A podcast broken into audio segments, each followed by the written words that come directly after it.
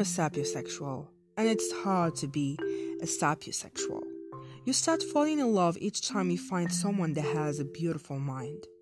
Sincerely, I wasn't in control and I was always falling in love with their smart minds. Beyond this, no love from the other side has been detected. I learned from my first experience to control my feelings, even if it's not easy or even impossible.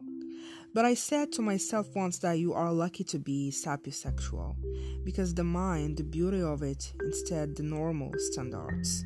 I cannot deny that I really suffer from this, but in the other side, I am lucky to fall in love, even temporary, and to master my mind.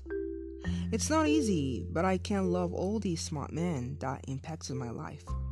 I actually learn from them, and the most important lesson is to focus, invest, love, take care of my only self so that can interact in the daily basis. I am a proudly sapiosexual who still fall in love each time. I see a smart and a beautiful mind. I don't know if they find my smart mind, but finding another sapiosexual who can fall in love with me in the long term, I see it impossible with all my sincerity. Thank you.